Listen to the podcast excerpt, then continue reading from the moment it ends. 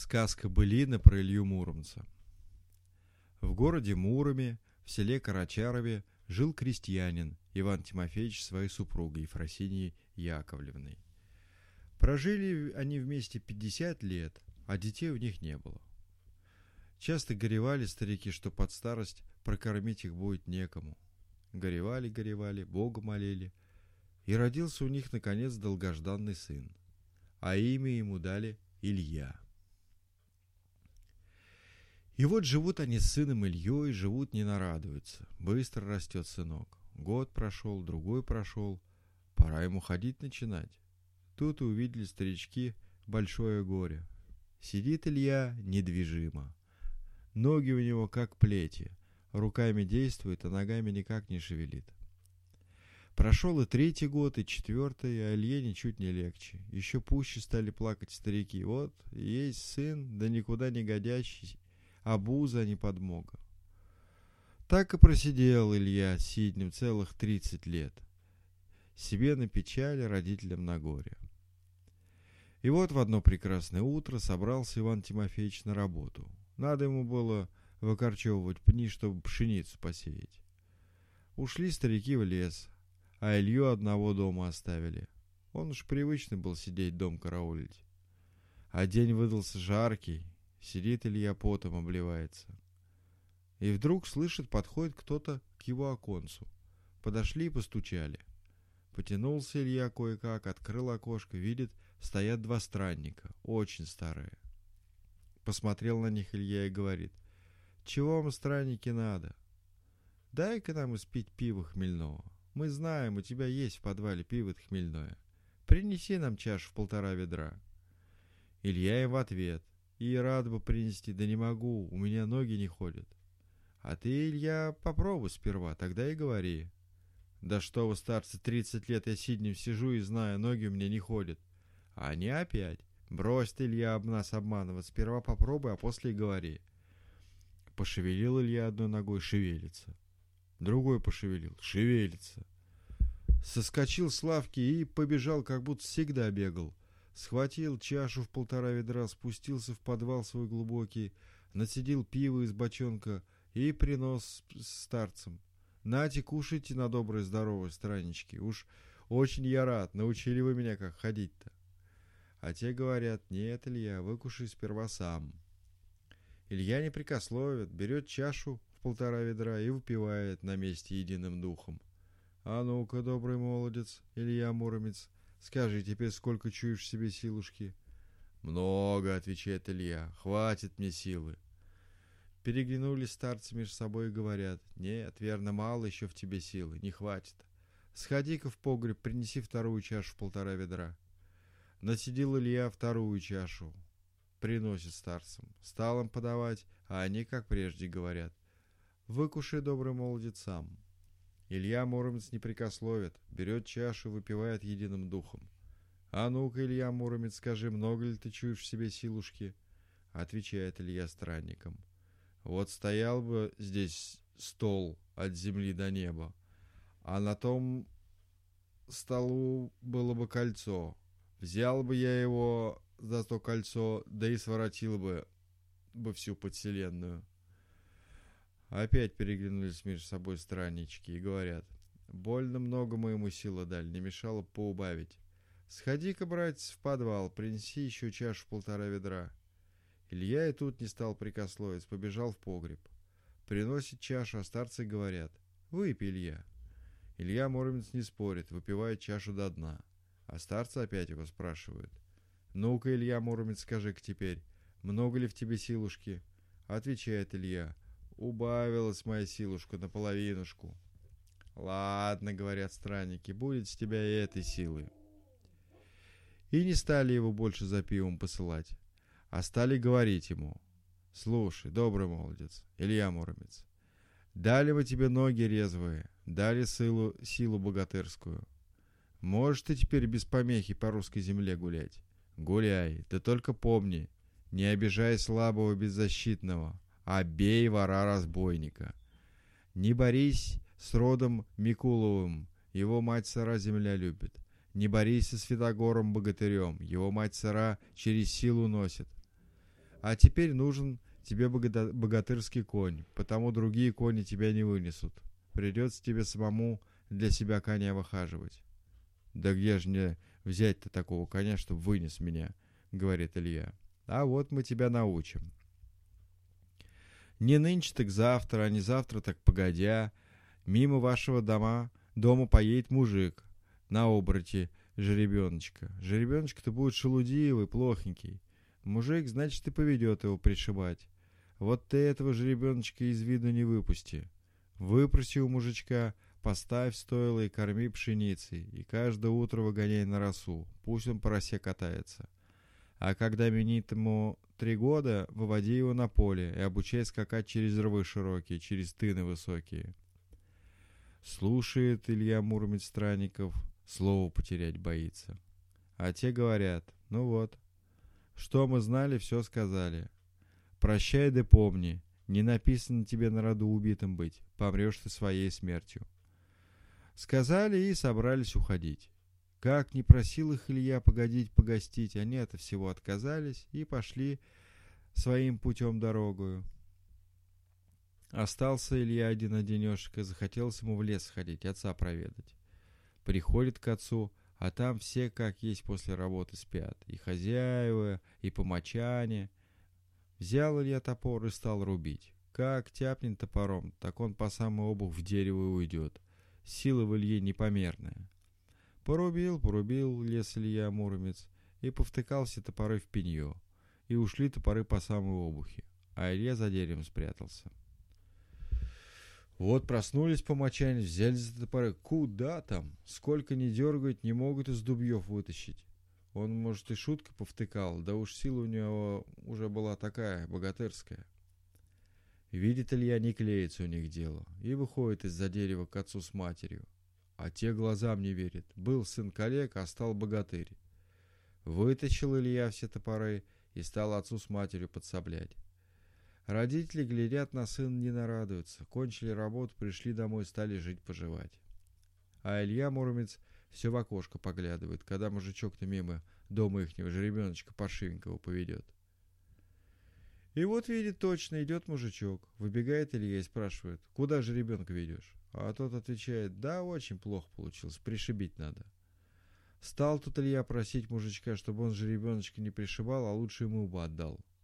Удивился мужик. Да на кой тебе такой же ребеночек? Куда он годится? А Илья все свое, отдай да отдай. Подумал мужичок и отдал Илье жеребенка. И даже не взял с него никакой платы. Привел Илья Муромец жеребенка к себе на двор, поставил стойло и давай поить, кормить, как учили странники. В скором времени стал же ребенок от такого ухода расти да хорошеть. А как минуло ему три года, сделался он сильным, здоровым конем. Илья Муромец начал его вводить в чистое поле и учить скакать через рвы широкие, через тыны высокие. Да только нет для коня ни рва глубокого, ни тына высокого, все ему нипочем. Илья Муромец и сам удивляет, что за конь богатырский из жеребеночка шелудивого вырос. Стал Илья подбирать себе колчан со стрелами, лук тугой и меч острый. Все разыскал по силе своей, да по росту, и пошел к отцу с матерью. Поклонился и говорит. «Дорогие мои родители, Иван Тимофеевич и Ефросинья Яковлевна, давно мне хотелось по белу свету погулять, людей посмотреть, себя показать. Благословите меня, я поеду». «А куда поедешь-то?» – спрашивает отец. «В стольный град Киев поеду, послужить князю Владимиру Красносолнышко». Отец с матерью заплакали и стали говорить, «Ах ты, милый наш сын Илья Муромец! Думали мы выкормить, вырастить тебя себе на утешение. Да, видно, не удержишь сокола в тесной клетке. Делать нечего, поезжай по князю Владимиру, людей посмотришь, себя покажи». Опоясался мечом Илья Муромец, оседлал коня, вывел его, сел и поехал. Едет путем дорогу, ехал, ехал, доехал до города Чернигова. Глядит, вокруг города Чернигова стоит войск, тьма тьмущая. Подступили к городу три царевича, а у каждого царевича войско по триста тысяч. Заперт город со всех концов окружен, со всех сторон обложен, а крестьянам черниговских мужичков голодной смертью томят. Жалко стало Илье Муромцу мужичков черниговских. Потянул он потуже сидельце свое, взял меч булатный и налетел на врагов, будто ветер с неба. Давай рубить их, как все равно траву косить. Видят они, не устоять им, и пустились в бегство. Кто куда мог в рассыпную. Оглянулся Илья, пусто кругом, некого бить. Подъехал он к полотняным шатрам, что средь пола белелись, а там три царевича, бусурманские, стоят ни живы, ни мертвы. Сами белей полотна, как осиновый лист, трясутся. Поравнял с ними Илья, упали они на колени, пощады просят. И сказал им Илья Муромец, «Вы зачем людям черниговским обиду творите? М, Были бы вы постарше, снял бы я ваши буйные головы, да больно молоды вы. Оставлю я вас живых по счастью вашей молодости. Возвращайтесь домой да скажите своим родителям, есть еще кому постоять за землю русскую». Взял он с них клятву, что ни с войском, ни без войска на землю нашу не ступит, и отпустил их. А они, рады, что живы остались, вскочили на коней и пустились во весь скок свои войска догонять. А мужички черниговские смотрят с крепостной стены, смотрят и видят. Стал на их сторону неведомый богатырь и разогнал войско бусурманские. Открыли они ворота, подносят богатырю ключи города Чернигова на золотом блюде. Владей, мол, нашим городом. Мол, полюбился нам, то и бери. А Илья Муромец не глядит на серебро да на золото, ничего ему не надобно. Тогда люди черниговские стали звать Илью хоть в гости к ним заехать, пожить, погостить. Но и тут Илья Муромец не соглашается. Жалко ему понапрасну время терять. Душа у него на простор просится. «А куда же ты поедешь теперь, удалой богатырь?» — спрашивают мужички черниговские. Отвечает Илья Муромец. «Поеду я в стольный Киевград, к князю Владимиру. А черниговские мужички говорят, смотри, не езди прямоезжую дорогой. Илья Муромец стал их спрашивать, а почему нельзя ездить прямоезжую дорогой? А потому, что засел там давно соловей-разбойник, и бьет он не силой и оружием, а своим молодецким посвистом. Как заревет по-звериному, как зашипит по-змеиному, так все люди на зиме падают. Простился Илья Муромец с Черниговскими и поехал, слова не сказав, той дорогой прямоезжую. Едет путем дорогой и высматривает, где гнездовье соловья-разбойника. Долго ли, коротко ли, видит, стоят двенадцать дубов. Верхушки воедино срослись, корни толстым железом скованы. Не доехал Илья три поприща, как вдруг среди тихого времени слышит свист соловьиный, рев звериный, шип змеиный. И от того свиста соловьиного, рева звериного, шипа змеиного споткнулся конь у Ильи Муромца и пал на передние колено. Говорит Илья Муромец своему коню. Что ты, конь мой ретивый, спотыкаешься? Или не ездил по дремучим лесам? Или не слыхал рева звериного? Не слыхал шипа змеиного? Не слыхал свиста соловьиного? Стыдно стало коню богатырскому. Поднялся он на свои ноги сильные. А Илья Муромец снимает с плеч тугой лук, накладывает на тетиву стрелу каленую и пускает соловья-разбойника. Взвелась стрела и ударила соловья в правый глаз. Да так ударила, что вылетел соловей-разбойник из гнезда своего и упал на землю, будто сноп овсяный. Поднял его Илья Муромец, привязал к стремени и поехал дальше. На пути Стоят палаты соловья-разбойника, окна у них растворены, и глядят в те окна дочери соловьины со своими мужьями-разбойниками. Старшая дочь говорит, «Смотрите, сестрица, наш батюшка едет, не знамо какого богатыря у стремени везет». Посмотрела младшая сестра и заплакала. То не батюшка едет, а едет не знамо какой богатырь нашего батюшку у стремени везет. И закричали они мужьям своим, «Мужья наши милые, берите мечи тяжелые, копья острые, отбейте нашего батюшка, не кладите наш род в таком позоре». Собрались зятевья и пошли тестю на выручку. Конь у них добрый, копья острые, и хотят они Илью на копья поднять. Как только увидел соловей-разбойник зятьев своих, так и закричал голосом громким. Спасибо, зятья мои, что хотите меня выручить. А только лучше не дразните понапрасну богатыря сильно могучего. Уж коли он меня одолел, так вам с ним и подавно не управиться. Лучше зовите его в горницу, кланяйтесь с покорностью, почуйте вином и яствами, да спросите, не возьмет ли он за меня какого ни наесть выкупа. Стали зятья Илье кланяться, звать его в палат свои островерхие. Уж он было коня поворотил, да вдруг и видит, поднимает дочки разбойничьи железную на цепях подворню, чтоб пришибить его. Усмехнулся он, хлестнул коня и поехал своей дорогой, не оглядываясь. Долго ли, коротко ли, приехал Илья Муромец в Киевград, на княжеский двор. Входит он прямо в палаты белокаменные, видит, сидит за столом князь Владимир со своей княгиней Евпроксиньюшкой. Угощают они знатных гостей удалых богатырей. Заметила Илью княгиня и говорит, «Вижу я еще одного гостя». Повернулись все к Илье Муромцу, и стал князь Владимир его спрашивать. «Как зовут тебя, добрый молодец? Откуда едешь, куда путь держишь?» Отвечает Илья Муромец. «Зовут меня Илья, Иванов сын, а еду я из-под города Мурома, из села Карачарова, в стольный Киевград, к князю Владимиру Красносолнышко». А Владимир князь спрашивает. «А долго ли ехал ты и какой дорогою?» Отвечает Муромец. Ехал я дорогу прямоезжую, ехал недолго, не коротко, за утренней молился в селе Карачарове, а обедню у вас стоял.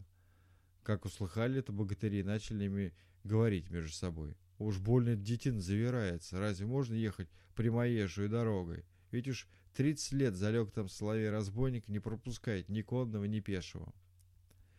Услыхал эти слова Владимир князь и говорит Илью Муромцу. По той дороге ни зверь не пробегает, ни птица не пролетает.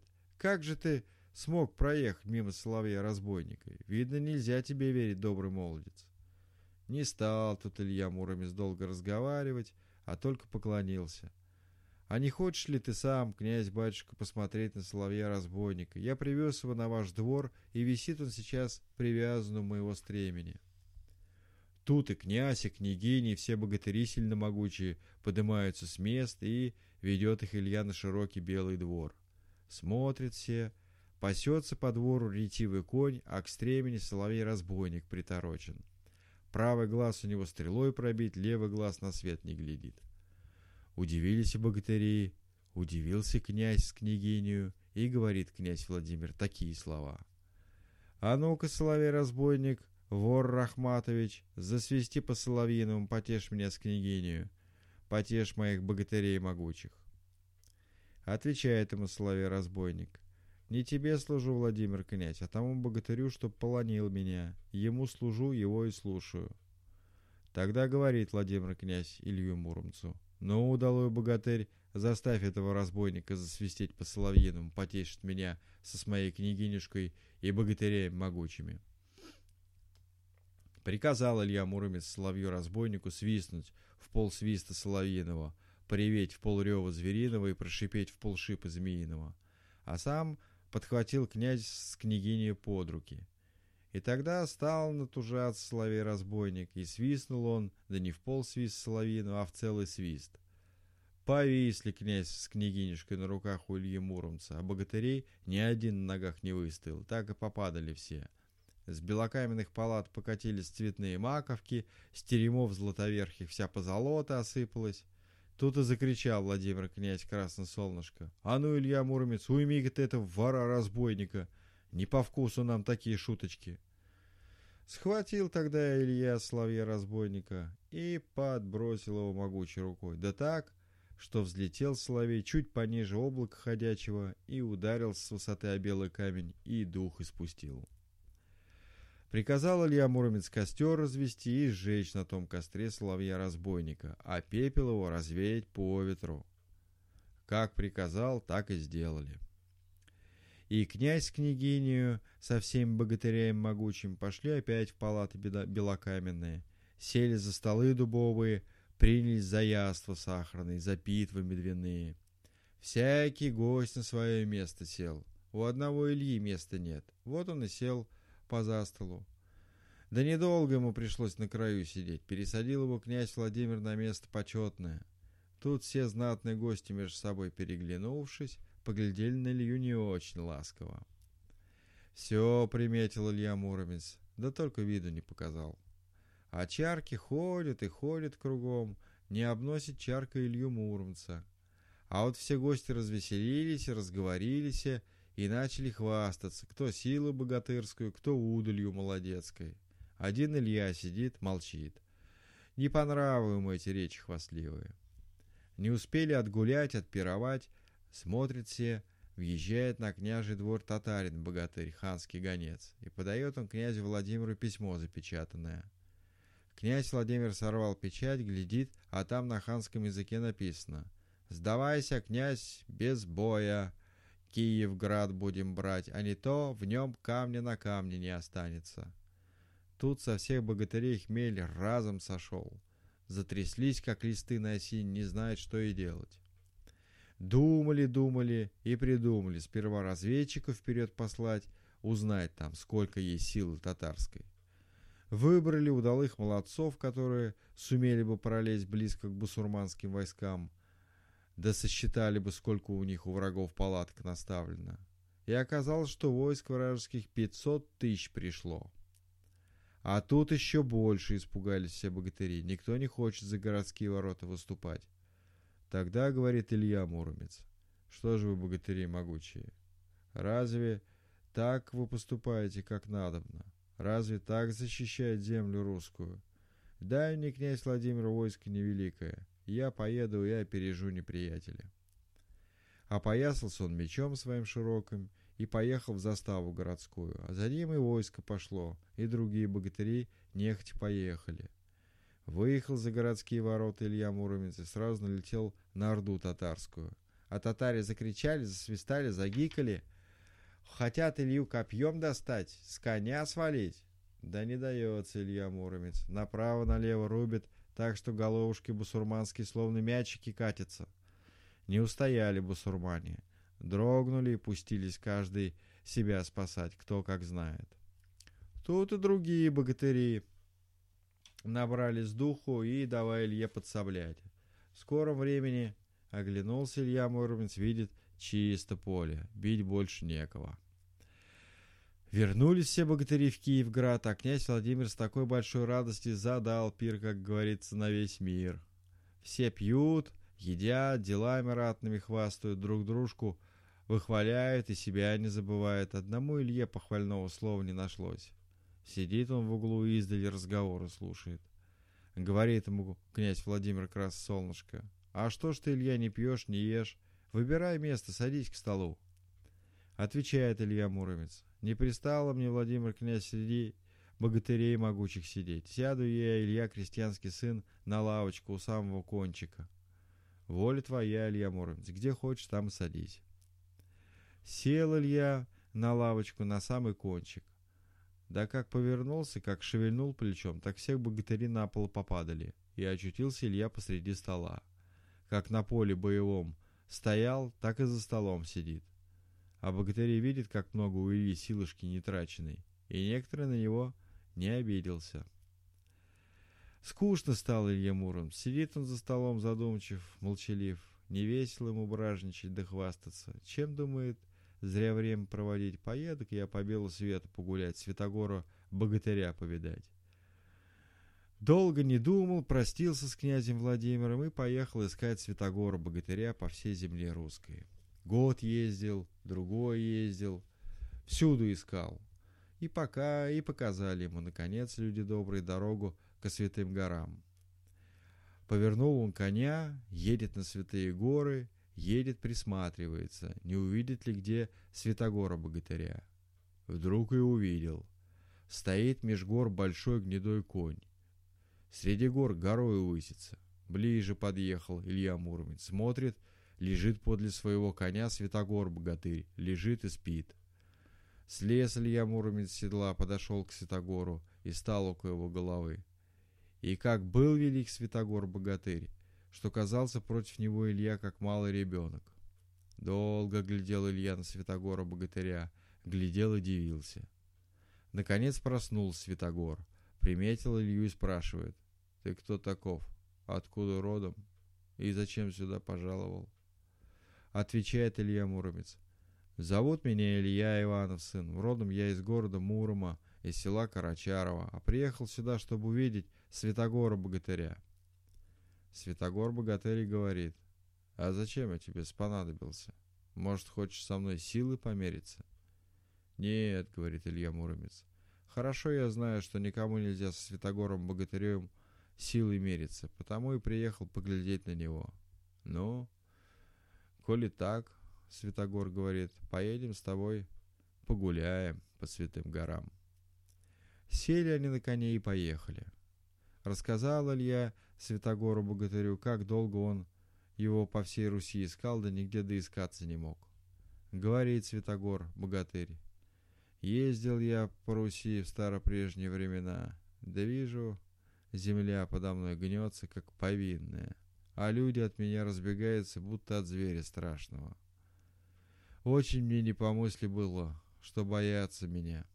Да сам я знал, что могу-то во мне нечеловеческое. Вот ехал я раз, да призадумался. Эх, много во мне силушки. Кабы столб стоял, а в столбе бы кольцо, взял себе за то кольцо и повернул бы всю землю русскую. Только подумал, стал мой конь. Смотрю, под ногами у коня лежит сумочка переметная. Такая маленькая, подую летит. Соскочил я с коня, хотел поднять ту сумочку. Взялся левой рукой, дернул, а она не пошевелилась. Взялся правой рукой, сильнее дернул, а она и не ворохнулась. Взялся двумя руками, да как дернул, увяз в землю. По колени. Тут и понял я, не хочет меня мать сара земля на себе носить. Потому и не езжу я более по русской земле, а езжу только по святым горам. Поговорил еще Илья Муромец с Святогором Богатырем и хотел прощаться с ним, а Святогор говорит. «Илья Муромец, кабы не ты, не слыхать бы мне до конца дней моих слов человечего. Давай мы с тобой побратаемся. Ты будешь младшим братом, а я буду старшим братом». Поменялись они крестами и стали как братья. Поехали дальше по святым горам. Видят, на вершине одной горы гроб стоит открытый, будто корабль большой. Подъехали они к гробу, и говорит Святогор-богатырь. А ну-ка, Илья Муромец, помери тот гроб, может, он для тебя сделан. Лег Илья Муромец в гроб, вели гроб, лежит он в нем, будто мушка маленькая. Тогда Святогор говорит, нет, Илья, этот гроб, видно, не про тебя построенный. Слез он с коня, сам хочет гроб мерить. Как лег, да протянулся, так и видно стало. По нем гроб сделан, точь в точь. Захотел тут встать из гроба Святогор богатырь, да не может. Силится руку поднять, не поднимается. Силится ногой пошевелить, не шевелится нога. И взмолился он Илье Муромцу. «Братец меньшой, помоги мне из гроба подняться. Ослаб я совсем, ушла моя сила неведомо куда». Хотел Илья Муромец брату названному помочь. Да не все делается, как хочется. Только протянул он ему руку, опустилась крышка гробовая, и закрылся гроб наглухо. Налег Муромец на крышку, хочет сорвать ее, столкнуть всей силой своей могучей, а крышка ни с места не сдвинулась. Схватился он с досады за меч, давай гроб рубить. Как первый раз ударил, появился обруч железный обхватил гроб в круговую. Второй раз ударил, второй обруч набил. В третий раз — третий. Опустил тут меч Илья Муромец и слышит из гроба глухие слова. «Прощай, Илья Муромец, прощай, брат названный. Видно, в последний раз я с тобой по святым горам погулял». Жалко сделалось Илье Муромцу Святогора богатыря — Стоял он у гроба, покуда не услышал, как вздохнул богатырь в последнее. Вздохнул и уж больше ни разу не откликнулся. Утер слезы Илья Муромец и поехал прочь с святых гор, опять стольный Киевград. Едет и не знает, что ждут его в Киеве не дождутся. Пока ездил Илья по святым горам, подступил под самый Киев хан Батый со своим войском великим. И есть в войсках сильный богатырь, Мечет он копье свое долгомерное, повыше леса стоячего, чуть пониже облака ходячего, и никто из богатырей русских сразиться с ним до сей поры не осмелился. Как приехал Илья и не стал долго даже раздумывать, дал коню отдохнуть, напоил, накормил и поехал навстречу богатырю, бусурманину поганому. Чуть миновал заставы городские, так и увидел злого татарина. Кидает он правой рукой копье свое долгомерное и сам себя похваливает. Как легко ворочаю своим копьем, так легко и с Илюшей, муромцем управлюся я. Услыхал это Илья, пришпорил коня и погнал на злого татарина. Еще солнышко не взошло, как начался у них бой великий. Бьются час, бьются другой, приустали кони их, а богатыри твердо в седле сидят, ни который даже не качается. Вот и полдень настал. Тут и кони богатырские споткнулись, пали на землю, не поднять их ни лаской, ни угрозою. Стали богатыри пеши биться. Поломали они свои копья длинные, поломали мечи тяжелые и схватились в рукопашную. Сильно бьются. Прах вокруг столбом стоит, земля под ногами гудом гудит. Уж солнце близко к закату клонится, как поскользнулся вдруг Илья Муромец и упал на дороге навзничь. Насел на него бусурманин поганый, выхватил нож из-под пояса и хотел перерезать горло Илье. Тут вспомнил Илья Муромец про старцев прохожих и подумал так. А ведь неладно старцы сказали, что мне смерть в бою не написана. Вот приходит она от руки вражеской, от ножа острова. И только подумал он это, как почуял себе такую силу великую, будто вновь испил чашу пива в полтора ведра. Освободил он руку правую, да как ударит бусурманина в грудь поганого. Полетел бусурманин выше леса стоячего, чуть пониже облака ходячего, упал на землю и воткнулся в нее по самые плечи. Тогда вскочил Илья на ноги, выхватил у татарина нож булатный и отрубил ему буйну голову. Потому взял он эту головушку бритую, вздел ее на обломок копья своего и поехал прямо на заставу богатырскую с другими богатырями ждать-поджидать, когда вражеское войско под стены городские подступит. Да только не пришлось им того дожидаться. Как увидели татары, что убил у них Илья Муромец самого сильного богатыря, не осмелились они на бои, снялись с места и ушли в степи свои. Так избавил Илья Муромец Киевград от новой беды и привез князь Владимиру подарочек — голову бусурманина поганого. После того еще долго Илья на свете жил. Долго русской земле своей силой служил и мечом своим булатным. А как состарился он, да как посидела его борода добила, захотелось ему в родные места поехать, отцу с матерью поклониться. Отпустил его Владимир князь, и поехал он в старые места новым путем, неезженным. Ехал, ехал и наехал на три дорожки неширокие. Ведут те дорожки неведомо куда, а где скрестились они, там камень лежит, и написано на том камне такие слова. Кто вправо пойдет, убит будет, а кто влево пойдет, богат будет, а кто прямо пойдет, женат будет. Призадумался Илья Муромец. Жениться мне? Я уж очень стар. А богатство мне совсем не надобно. Я поеду давай где убитому быть. На роду мне такая смерть не написана. Повернул он коня своего быстрого, поскакал дорогую правую. Выезжает Илья на полянку просторную. Среди поляны могучий дуб стоит, а под дубом сидят сорок разбойников. Как увидели они Илью Муромца, так и схватились за дубины тяжелые, да за ножи острые. Хотят убить его. Тут сказал им Илья Муромец таковы слова.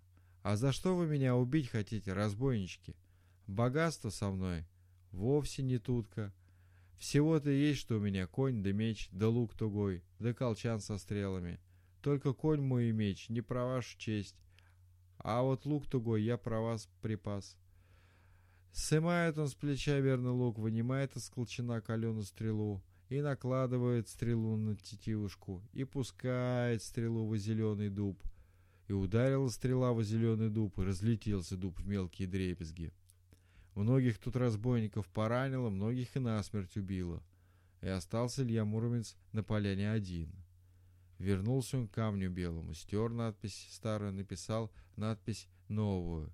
Ездил по правой дороге Илья Муромец, а убит не бывал. Стал он теперь из двух дорог одну выбирать. Подумал и говорит, надо ехать по той дороге, где женатым быть, а богатство мне вовсе не надобно. Дал повод коню, поехал по прямой дороге. Подъезжает к большому терему. Встречает его слуги многие, ведут в палаты богатые. И выходит к нему навстречу царевна красавица, угощает его всякими питьями да явствами, милует, ласкает, сужным называет. А как ночь пришла, повели Илью Муромца в опочивальню. Приготовили ему кровать золоченую, постель мягкую. Ложись, отдыхай, целуй, обнимай. А Илья Муромец хоть и прост, а догадлив. Схватил он царевну-красавицу и положил на ту кровать золоченую. А как положил, так и провалилась кровать в подвалы глубокие. Посмотрел вниз Илья Муромец, видит, в тех подвалах людей многое множество — все-то, небось, женихи, все-то, небось, суженые. Побежал Илья Муромец на широкий двор, отыскал дверь в подвалы глубокие, отбил замки крепкие и выпустил всех людей, что царевна заманила на белый свет из темноты ночной. Поклонились они Илье до самой земли. Спас ты нас всех, Илья Муромец, от смерти лютой. А Илья уж коня погоняет. Едет он опять к белому камню, стирает надпись старую, пишет надпись новую. Ездил по той дороге Илья Муромец, а женат не бывал. После того подумал он, уж не поехать ли мне по третьей дороге, может и там обман какой лежит. И поехал по третьей дороге Илья Муромец. Видит погреба толстостенные, обширные, а у погребов этих колоколов понавешено. Кому нужно богатство, дерни за бечевку, ударь в колокол, и все тут. Взялся Илья за веревку, ударил в колокол. Откуда не возьмешь мужичок с золотым клюшком, с золотым ключом. Отпирает мужичок погреба от толстостены говорит Илье, «Бери, богатырь, богатство, сколь тебе надобно». Вошел Илья Мурин с погреба, поглядел кругом и удивился. Везде золото, блестит глазам больно. Да Илья Муромец никогда на золото не льстился. Посмотрел он направо, посмотрел налево, да и не взял нисколько, пошел обратно на вольный воздух на белый свет. Сел на коня, вернулся опять к придорожному камню. На белом камне две надписи новые, а третья старая. Стер он надпись старую и написал новую. Ездил тут Илья Муромец, а богат не бывал. Написал такие слова и поехал дальше, в родные края, в город Муром, в село Карачарово. А как прибыл домой, обрадовались родители. Не ждали они, не гадали сынка-то увидать. А Илья смотрит на них, девица. Очень уж прытко старички состарились. Пожили они еще с месяц и померли. Похоронил их Илья Муромец с почетом и в скором времени сам представился. А всего житья ему было полтораста лет.